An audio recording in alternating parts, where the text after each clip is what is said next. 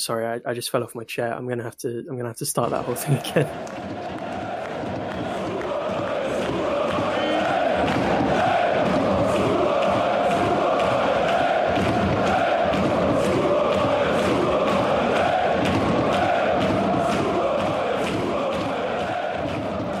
Hello and welcome to the Super Bayern podcast.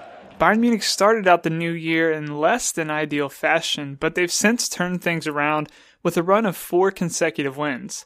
But are the results fair given Bayern's level of play, or are they merely masking flaws that definitely still exist at the club? Well, I'm Benjamin Scott, and I'm here to talk about that, as well as brief, briefly discuss some potential transfer moves with the club with my friends Tim Richards.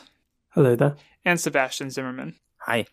Well, like I said, Bayern Munich have uh, turned the the new year around a little bit to an extent um, after taking back to back losses in the DFB Pokal and also in the Bundesliga. Bayern have managed to put together four consecutive wins since their loss to Holstein Kiel, uh, even keeping two clean sheets in that time. So, um, just looking, you know, at the results on paper, it definitely seems like the Bavarians are taking a step uh, in the right direction.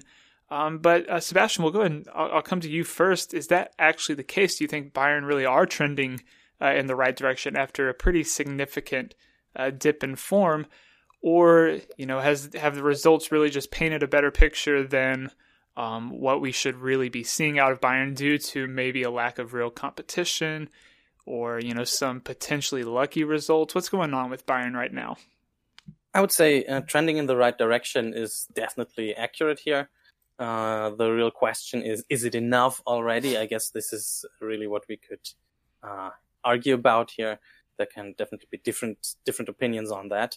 I think some of the things we have been uh, we have been talking about have been kind of resolved. There are some things that are definitely better than they were a couple of weeks ago. Um, for example, uh, I think I think uh, Alphonso Davies is uh, getting getting into form again, which is which is a good thing, of course. Pavard is kind of finding his form, maybe. This is definitely good. I think uh, Joshua Kimmich and Thomas Müller are just as good as anyone can hope any football player can be right now. They are just brilliant at the moment. I feel. Uh, I also think that Sané is kind of uh, finding his role. Uh, and I think Gnabry is looking better than than he was before because we have talked about this before too. Gnabry is just an on and off kind of guy. He's going to be brilliant and is going to score four goals in one game or something like that, and then he's going to have his off days, kind of. So these are definitely things that are good and well that that we can build on right now. But we also, I feel, need to build on them because we cannot, for example, we can probably not expect Gnabry to to to to be uh, at top form all of the time. For example, as as I meant, as I just mentioned, he's just that kind of guy who's going to have his off days again uh, at some point. So we should not rely on that too much. For example. And yeah, there are other things that have not been uh, resolved. Uh, so I can say I'm confident now about them the most important thing there would, would still be uh, our center backs. I still don't think this is uh, what we should do. This ha- has looked kind of shaky, even in those two last games, which were pretty good. I feel, uh, especially Boateng being left alone as the the last guy who's basically responsible of uh, uh, the offside trap, making this work or not, or uh, taking this, this these decisions when we really have to rely on him not great. Still, still not a fan of that, and I think there's still work to do with that, for example. And yeah, other things probably also trending in the right direction. Where I think we're co- going to talk about Marc Roca uh, in, a bit, for example. So yeah, my bottom line here would be, yeah, some things are going in the right direction, but we cannot get complacent right now. We need to make sure that this is this becomes sustainable. That yeah, we are we are going in the right direction in the long term. And this is just not a given yet.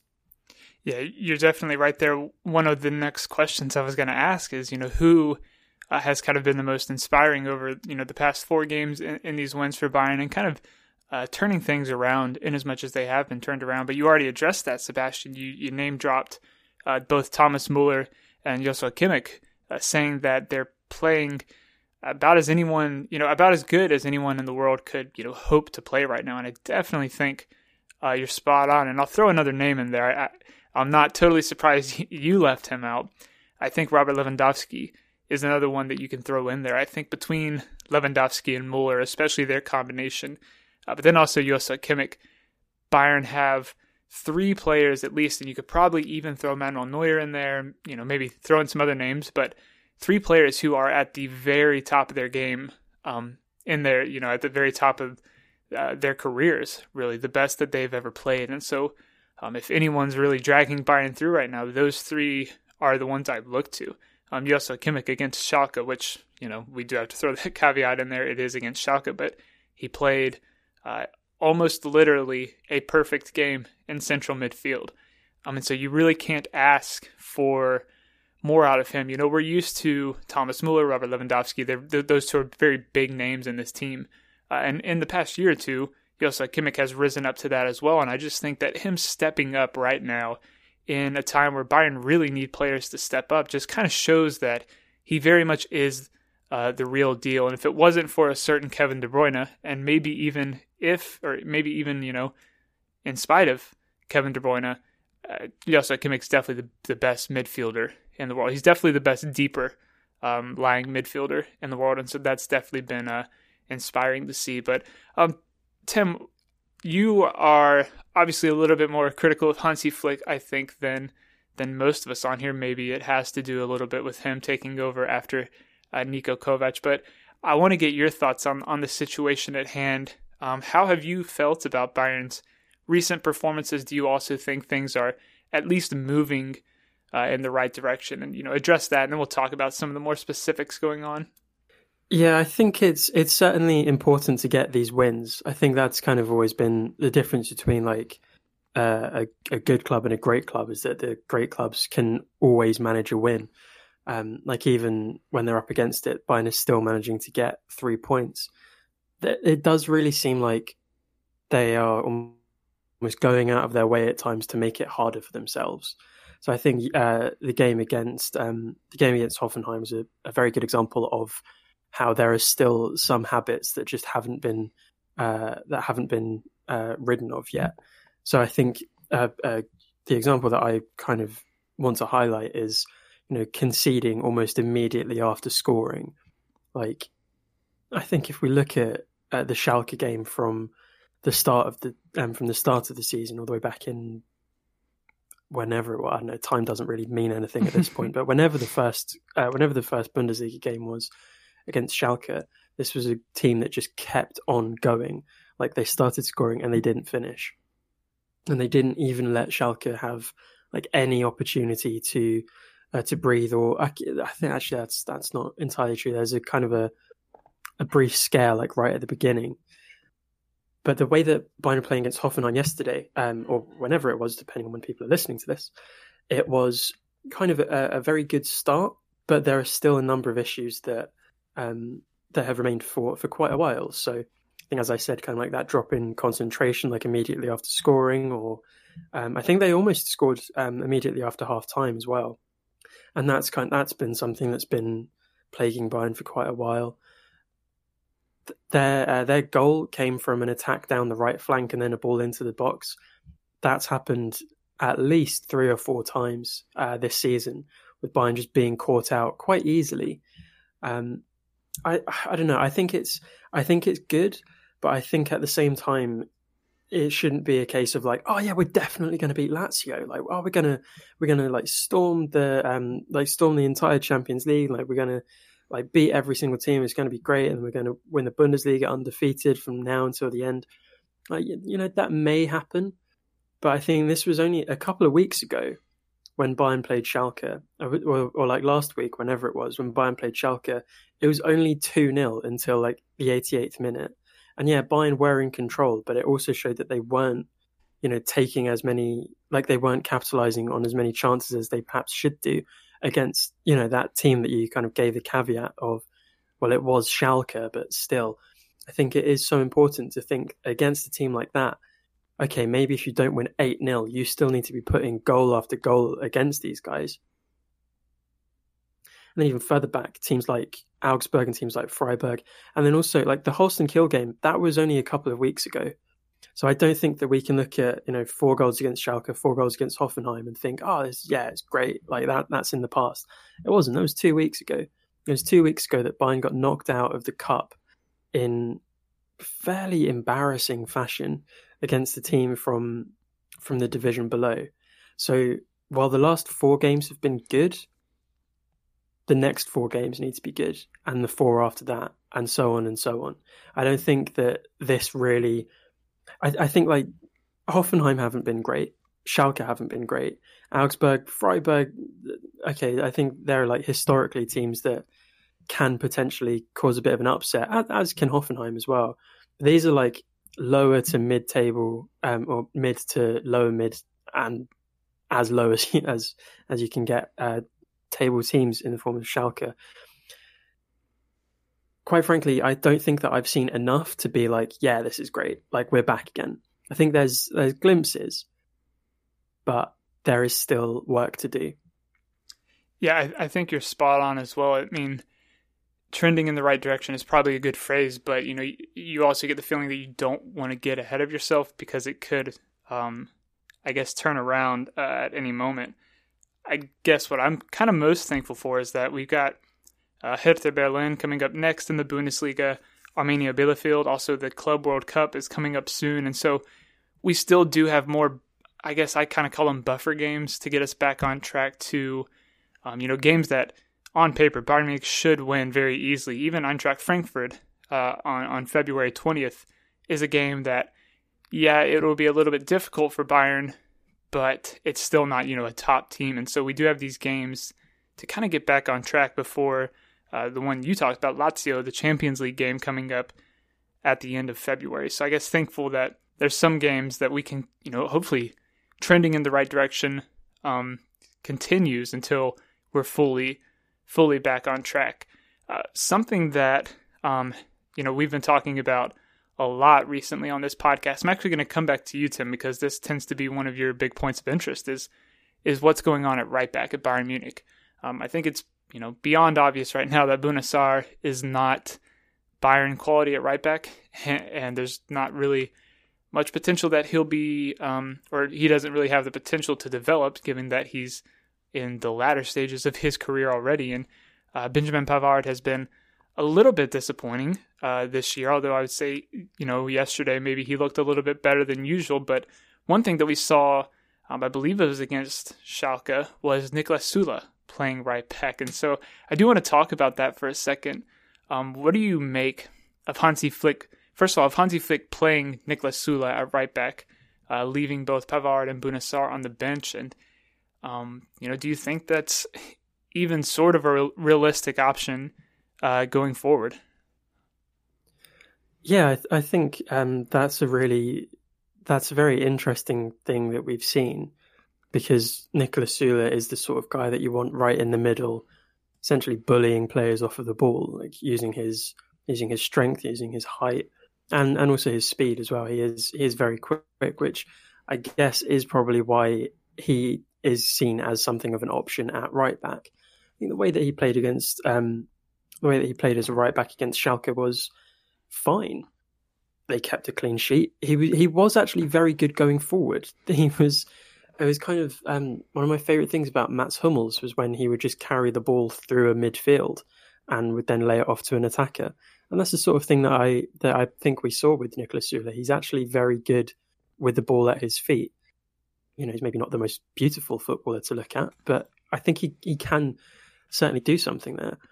But at, at the same time, it would be disingenuous for me to say like, oh, I don't want Pavard at right back because he's not the way that a right back should be in my eyes. And then I look at Süle and think, ah, this is more like it. This is exactly what I'm looking for. It just that is that would just be wrong. Um, but I, I liked Niklas Süle at right back. I thought Pavard yesterday was was fine. But at the same time, it kind of goes back to that issue of okay, they're good now, but very recently they weren't. So can they keep it up? In an ideal world, it, oh, okay, well, in an ideal world, I'd like to see what Chris Richards can do, because if he and I, I imagine that we'll talk about him uh, in a in a little bit, but I would like to see what he can do as a right back, if he can have that attacking prowess that Kimmich has, and if and if he can also bring in that sort of defensive stability, which in theory he should do because he is you know, naturally a centre back. I was disappointed to not see him yesterday, um, but I, you know it's it's one of those things. Like maybe if if Marc Roca didn't get booked, then he wouldn't have come off, and then maybe Chris Richards would have been given an opportunity. Who knows? But I think at the right back position, I still want somebody that is a right back, not somebody that can fill in there. Like, because I, I think I've said this before that you know, Benjamin Pavard is essentially filling in at right back throughout most of his entire career at Bayern. Even even in the French national team, there are still a number of players that are that you know would be considered a natural right back ahead of Benjamin Pavard, but because of the way that they play, um, it kind of it makes sense in that in in that capacity. I don't know who that person would be because again, that kind of seems a bit disingenuous because Joshua Kimmich isn't a right back. He just happens to be very, very good at it. And I think that's kind of the one of the big plus signs for Benjamin Pavard is that he isn't a right back, but he can play as one. Um, yeah, I, I think I, I don't think there's necessarily anything anything wrong at the moment. I'd quite like to see, you know, a different approach in in Europe because I think the way that Lazio are going to play is going to expose any form of defensive frailties that we have out wide. And I don't know if that means we put Benjamin Pavard out wide and just say stay here as like a far right sided centre back, or if you have Joshua Kimmich and, and do what he does there. I don't know. It's that's not that's not for me to decide. Sorry, I thought you were finished. Um, I just have a little little question there. What would you think uh, about having another kind of converted wi- winger on the right side? Uh, because we have done very well for ourselves with a converted winger uh, on our left side, basically. Would you think that would be too aggressive? Could could we could we uh, could could we do that? Would would that be a good idea or a bad idea if we had a player like that, which I don't think we have on the squad? I was about to say I was gonna. My question was gonna be then for you, Sebastian. Like, who are you suggesting? Like, I mean, I I, I could maybe see potentially see Serge Gnabry fill in there. I think he's yeah he's got the physicality exactly the and um I forget which. I think it might have been Schalke. Like he made a couple pretty good sliding tackles. I think he could do it. And if I'm not mistaken, he played a wingback sort of role against Hoffenheim. But um, I guess my argument against that is that he's such a clinical finisher and such a and a like um a direct attacker that he's not someone you want to remove from from the uh from the forward line.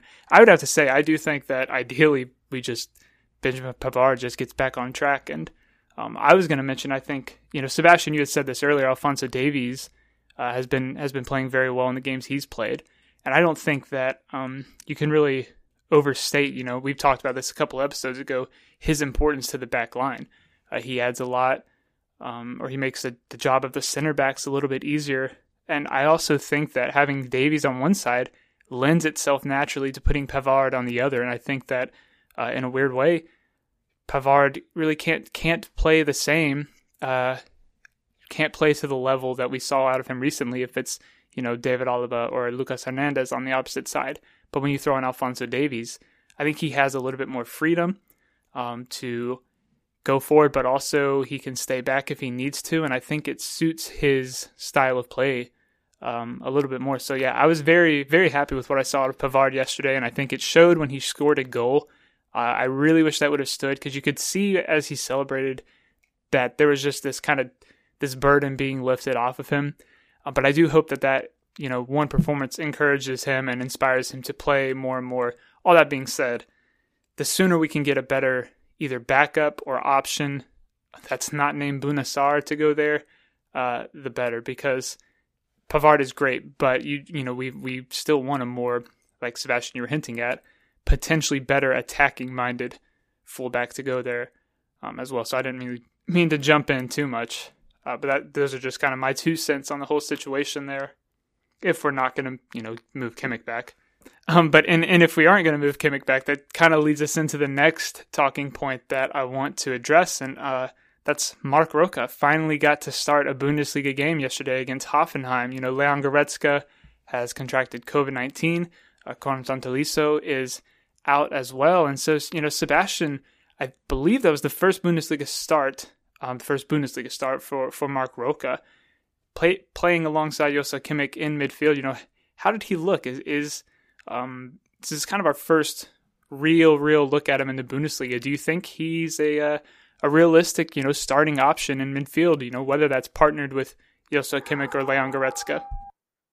Well, going by that one game, definitely yes. Uh, I, I think he did everything I, I wanted wanted him to do. Uh, he reminded me a bit of uh, Adrian Fein actually, which is kind of funny because uh, yeah, that's the guy we we didn't want to have anymore. Kind of it seems uh, when I when I saw him playing for for Hamburg last year. So he's he's also kind of a tall tall guy for for a defensive midfielder, but also not a what I would call in German a Schrank, which is a very interesting uh, word because the English language doesn't lend itself very well to translate this because the word Schrank that means either cupboard or uh, well wardrobe or closet or whatever you want to call it. Uh, so he's not as big of a guy as maybe Goretzka or Süle or those players, but rather a kind of thin guy. Um, so uh, he's he's kind of playing. Well, his positional play is really really great. I feel. I was very very happy with that because Mm, he's just giving Kimmich all of the all of this freedom that he really really knows how to make the best of. Because Kimmich can kind of be all over the place if you have that guy back there who's always in the right position, who's always filling those gaps that are inevitably going to be there at times when, when Kimmich is on offense. So yeah, I was kind of as happy with him as I, as I could have expected I would be. So I'm really, really happy with it, with his performance. And not only did I think he played well, but he also, well, kind of the way he inter- interpreted this precision was brilliant. I feel, and even it, it's a bit it's a bit weird to say that because that Kimmich Goretzka partnership has been so so great in the past. But I think on paper this is the even better combination mm-hmm. for Kimmich because it's it's just yeah it, it gives him all this freedom and he can do whatever he wants on offense and yeah, it it just fits perfectly well. Even if, of course, uh, Roca is not as good a player as Goretzka is yet, of course. So, and obviously, this is not meant to criticize uh, criticize Goretzka at all. Oh, I see that Garrett has come online. Maybe he heard me. Maybe he's going to jump in now, and uh, yeah, yeah, not not be all that nice to me. Yeah, right. so yeah, really, really happy with with Roca there. You you know, Sebastian, I'm kind of glad you said that because I didn't want to be the, be the one to bring it up to mention it. But you know, when you look at the freedom that Joshua Kimmich has uh, when he's played alongside Marc Roca, you do have to think that you know maybe this maybe maybe if it's not the better partnership, maybe this is at least an alternative for certain teams because. Um, I love Leon Goretzka, love the way that he plays the game, love the way that he's developed over the past year. However, when he's playing alongside Kimmich, Kimmich kind of has to be the deeper lying kind of playmaker type, and he's not. He doesn't quite have the freedom um, that you would want. Whereas, you know, when he when Kimmich is alongside Marc Roca, like we saw yesterday, Marc Roca is going to sit in the hole. He's going to stay deep. He's going to play a very traditional deep lying playmaker role.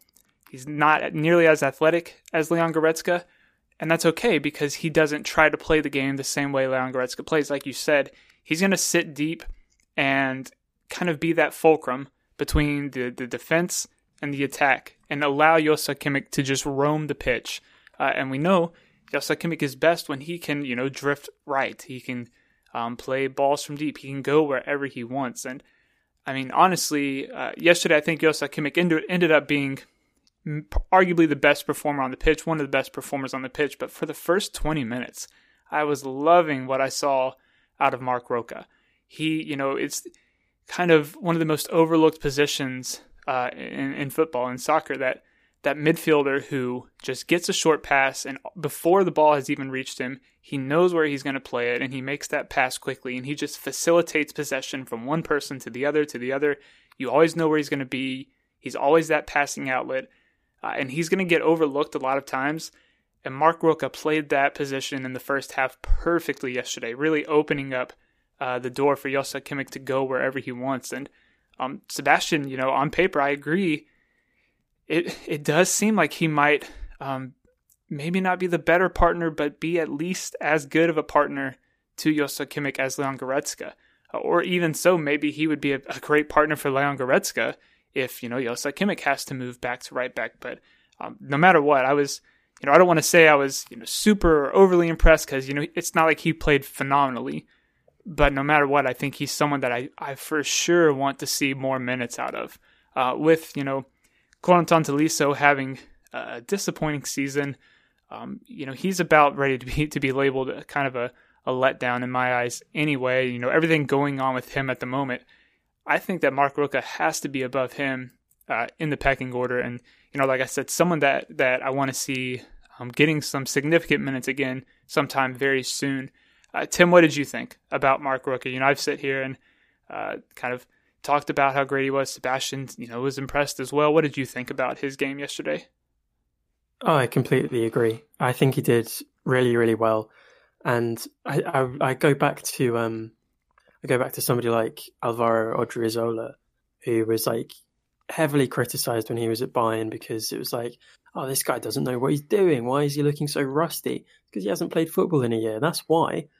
Somebody like Marc Roca gets like a minute here or there, gets hot, gets like an hour, and then doesn't play again and then gets to play like half an hour and then misses a penalty or whatever his his trajectory at Bayern has been. I think what what you've said about him, you know, not being spectacular, but doing exactly what was expected of him, I think that's kind of enough to show that if hypothetically he was to play the next game, then the game after that, and the game after that, because I think like so Goretzka's got um Goretzka has COVID and so is out for the next couple of weeks, I think mm-hmm. think. So that I, I have got no problem with Marc Roca starting the next game, then the game after that. What I would have a slight problem with is if Goretzka just goes immediately back into the team, and then and then that just kind of like undoes pretty much like all of the hard work that Marc Roca would have put in to actually get the uh, to get the place locked on. Anyway, I think it's you know I I thought this to myself when I saw the team sheet yesterday. It's so frustrating that it's taken this much like third party interference, like a global pandemic, uh, Tolisso getting in, um, like getting injured and then being, I think, I, I don't know if we'll talk about this, but his, um, it's kind of like somewhat falling out with the club over him uh, getting his tattoo. Like it shouldn't have taken all of these things for Marc Roca to get to get valuable minutes. Um, but the fact that it did, it it didn't really seem to to bother him. He was like heavily involved in everything. He was looking for passes. He was looking to get into space to receive passes. One thing I really did notice was that he was very good at winning the ball back high up the pitch. So I think he's kind of he has that sort of fantastic uh, blend of Javi Martinez's ability to cut out a pass and and win the ball back, while also having the sort of dexterity that Leon Goretzka has to be able to move up the pitch uh, kind of seamlessly and, and, and, do it very well. He has that agility. I, I think he did absolutely brilliantly, and I'm I'm really hoping that he can stay um, that he can stay in the team. Because I was kind of I was dubious last season where people were saying like, oh, like we need to get Marc Roca, we need to get Marc Roca, and then he was with um, was he with Espanyol that he was with, and he whoever he was with, he got relegated. And I think I can look at that and be like, oh, yeah, this guy's great. This guy's so good with these Twitter experts. And then I see him now and I'm like, okay, well, well, turns out he's actually quite decent. I would love to see more of him. I think what he did yesterday was great. I was disappointed that he got taken off so early. I think after like 65 minutes, maybe. Mm-hmm. I think, as I said a minute ago, he got booked. And um, I, I think that's just kind of the law of how that position works. Like you're more susceptible to get booked if your role is to tackle people a lot and stand right in the middle. I think if he didn't get booked, he probably would have played 90 minutes. Um, but with any luck, we'll be able to see that uh, in the coming weeks. Yeah, I'm I'm absolutely thrilled for him. I mean, you can also view you know him being taken off as as a sign from Hansi Flick that he wants to use him again in the upcoming games. You know, if he's been booked uh, might as well take him off so that way he's available in the next game. But even on top of that, uh, let's you know you know no matter you know what situation or you know the what led up to this situation, we are in a spot where he hasn't really played um, a full game much this season. So it would be tough to ask him to play a full game and then do the same thing just a week later. And so with Bayern uh, having another game in five days, I think it's uh, I think we should be expecting to see Marc Roca in the starting lineup again, and I think uh, I think Hansi Flick pulling him out of the game could have been a sign of, of that. Uh, let's shift away a little bit from our talk uh, about the last few games to talk about some other stuff that's going on um, at the club. And we'll start by looking at two uh, potential loans that really seem as if they're right on the cusp of being completed. And the first one is maybe a little bit surprising, although um, we have had a lot of rumors kind of pointing us in this direction in a while. Uh, Joshua Zirkzee is apparently going to be going on loan to Parma, uh, an Italian club, for the rest of the season. All that's not so surprising. What is a bit interesting is that there's a rumored 15 million euros buy option at the end of the season for the club. Uh, and if they do opt to buy Zirkzee at the end of the season, Bayern would get a, a, a seven and a half percentage of future sales. We've talked a little bit about Zirkzee and his future in in the weeks past. Um, but I really just, you know, one question is this a good move or a bad move for Bayern Munich? Is it going to work out well in our favor? Are you really disappointed about what's going to happen? And, and I'll share my opinion in a second, but I want to start with Sebastian because I feel like I definitely know what he's going to be saying here. Uh, I, I, think uh, I think I obviously know why you're saying that, uh, and I'm kind of negative on this one. The only thing why I'm not totally negative is that I still hope there there are going to be some details uh, that make it more likely that we will be able to keep him ultimately if he plays really well there, which could still could could still happen, of course, right? So maybe there's a there's a buyback clause or anything like that. Uh, what I also what I also read, I also think this is not quite confirmed, is that Parma can only uh, buy him for 15 million if they stay in the first division. Interesting too. Probably that's something Zirkzee is interested in because he's probably not interested in going to Serie B. So maybe this is uh, what that is. So I guess I will reserve my judgment until we actually have the details. But let's for for a, for a minute uh, go on, on the on the hypothesis that they can get him for 15 million at the end of at the end of the season, then I think this is not a great idea because I really I really think he needs more time. We should not be ready to give up on him already because I have haven't really seen anything bad from him on the pitch or off the pitch. Of course, there probably are some things going on in training, okay. Like let's imagine maybe he's he's not putting in all the effort in training. Maybe he's gotten a bit lazy. Maybe uh, he thinks he already deserves uh, to play more often because it worked relatively well last season for him. Maybe there's an attitude issue. Whatever, right? Even if that's the case, this can change. That's a young guy. Send him to Parma, send him somewhere, let him come back, and then see what, what he's saying. Then talk to him see he's he's going to be somewhat older then he's going to have learned some lessons maybe and then you can have that talk again. You can again look what's the situation with him and if he has looked good on that loan well you, you're going to find someone to sell him to for 15 million. And if not okay but if he's not playing well you're not going getting that 15 million out of parma anyway. So i i don't know. This is this thing how how we arranged this right? This is maybe giving us one two three maybe five million extra because we set it up the way we set it up right? Maybe. But yeah this is really all we are we're getting out of setting this up the way we have apparently set it up. So yeah this is just not enough for me to give up on such a talent who's kind of recognized internationally as a great talent who has looked so great for us in the Bundesliga, who, who just seemed to me like the ideal, at least, uh, yeah, well, I, I, would not say the ideal successor to Lewandowski, but like the first person we should try mm-hmm. uh, maybe make our Lewandowski successor because he is on the squad. He's looking good. I don't buy into what some people say that he doesn't perfectly fit our system. I really don't buy into that. I think that's, yeah, I think people who say that, yeah, yeah, they, they just go from how he's looking on the pitch, his movements and so on, and not really thinking about this tactic wise. So, yeah, this is what kind of frustrates me about this. I don't know. I, I do kind of sympathize with the camp that, you know, argues that he's not maybe not best fit for the Bayern system, although I also see where you're coming from.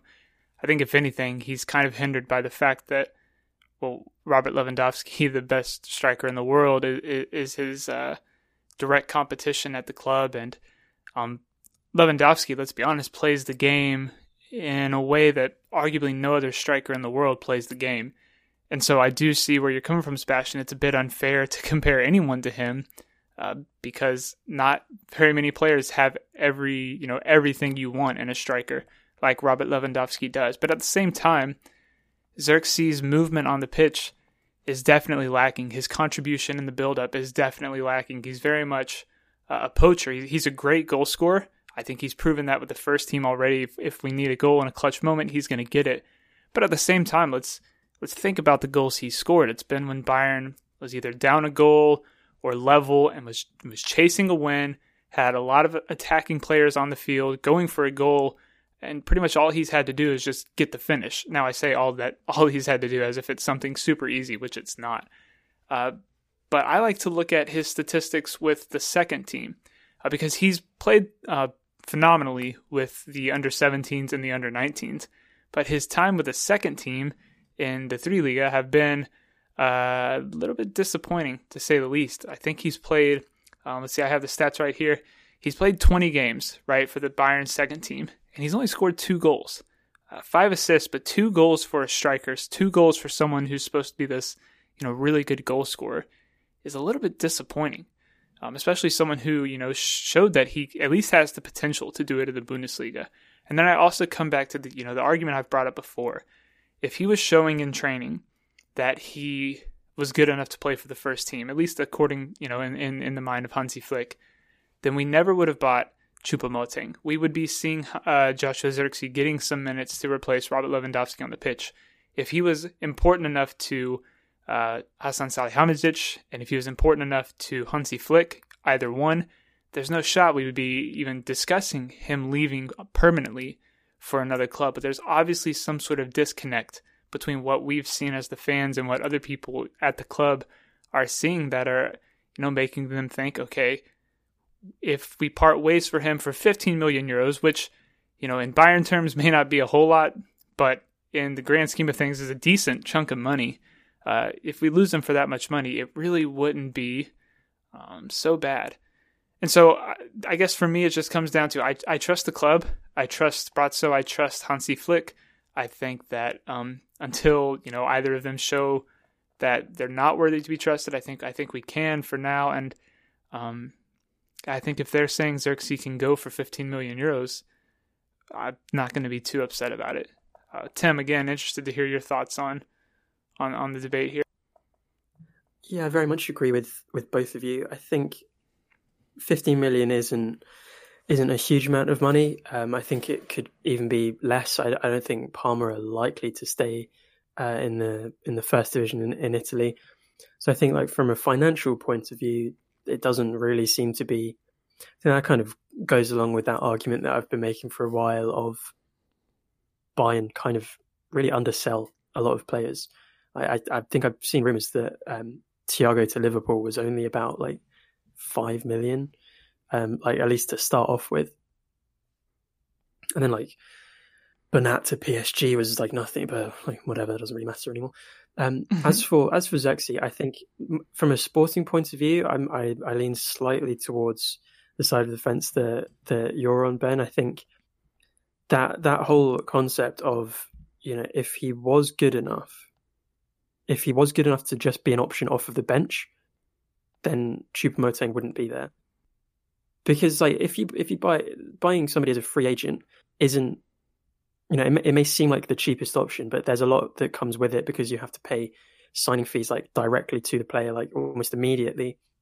And so surely if this guy has scored, was it he scored like four Bundesliga goals in 12 appearances? Mm-hmm. I think like 12, 15 appearances. So in terms of that ratio, that is fantastic. But obviously that's really only looking at like one statistic, like goals in appearances, which like is is fine because you know that's kind of predominantly the situation that Zirkzee is going to find himself in at Bayern of coming off of the bench and you know if he if he scores a goal in 10 minutes and that puts his like minutes to goal ratio like that's that's really good and and it looks fantastic. But i do keep coming up coming back to that argument of but why like why did we get uh, Choupo-Moting if that was the case? I, I personally don't don't know. I've i've seen him play a few times i've seen him play um, for for Bayern I, I've seen him play for the second team um, once or twice actually and he looks to be quite static in the same way that Lewandowski was a couple of seasons ago, back when I was quite critical of him. The difference there is that Lewandowski was in his 20s, Zirkzee still only 19, I think. I wish I was confident with some of these numbers. I wish I could, I wish I knew what I was talking about here. So obviously, one of those guys has a much greater period of time ahead of them to improve and to learn and to adapt, etc. So I don't know. There is every chance that Zirkzee could give his um, could come back and maybe playing against Italian defenses. That's going to help him quite a lot in terms of like positioning and like ability to like fight for the ball and, and pressing and like working off of the ball. Potentially, this could be quite good.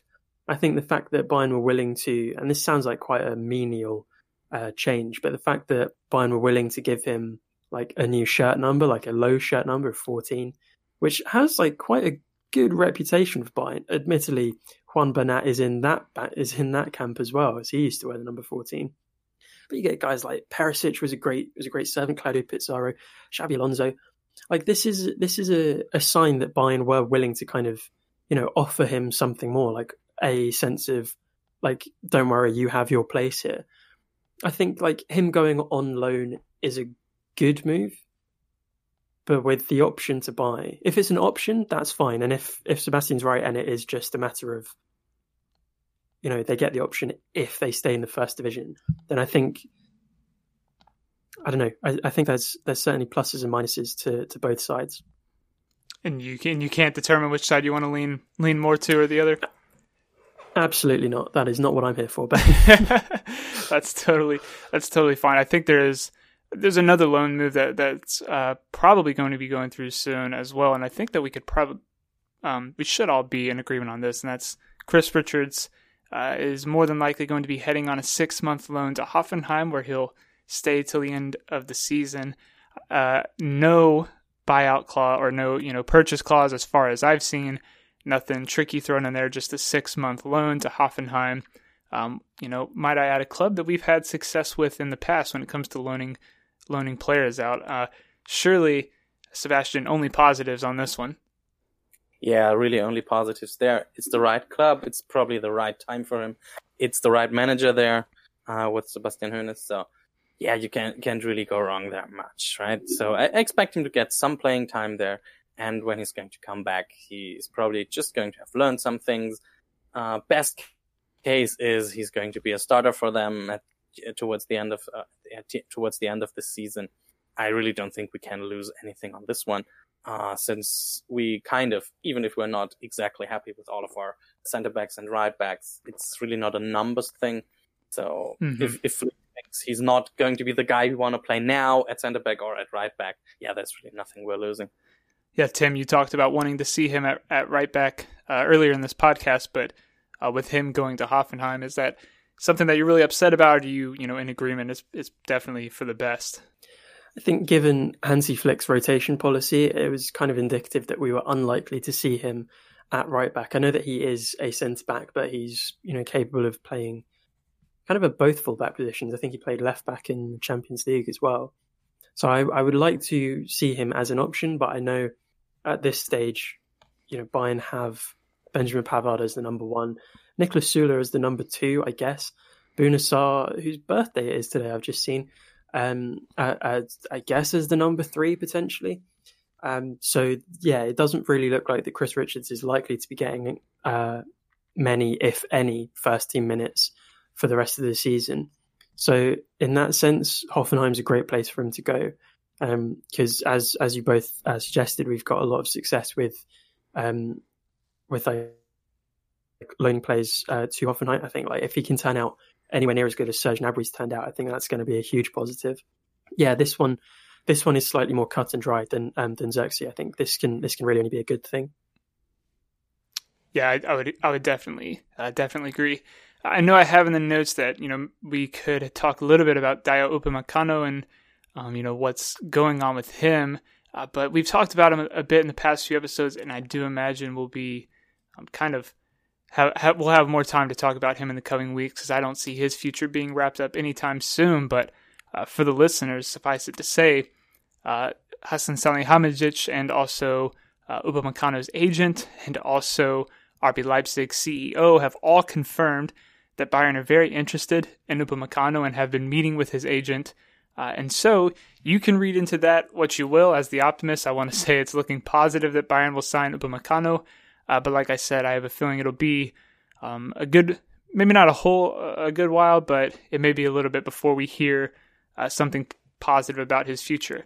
Uh, at the same time, this is also sort of the way that the Lucas Hernandez transfer panned out a couple uh, seasons ago. So um, you know, just hopefully we see something confirmed uh, there soon. But that is all the time that we have for this episode. If you've enjoyed listening or if you are a regular fan of the podcast and you haven't done this already, please do us a favor and leave us a five star review. We would greatly appreciate that.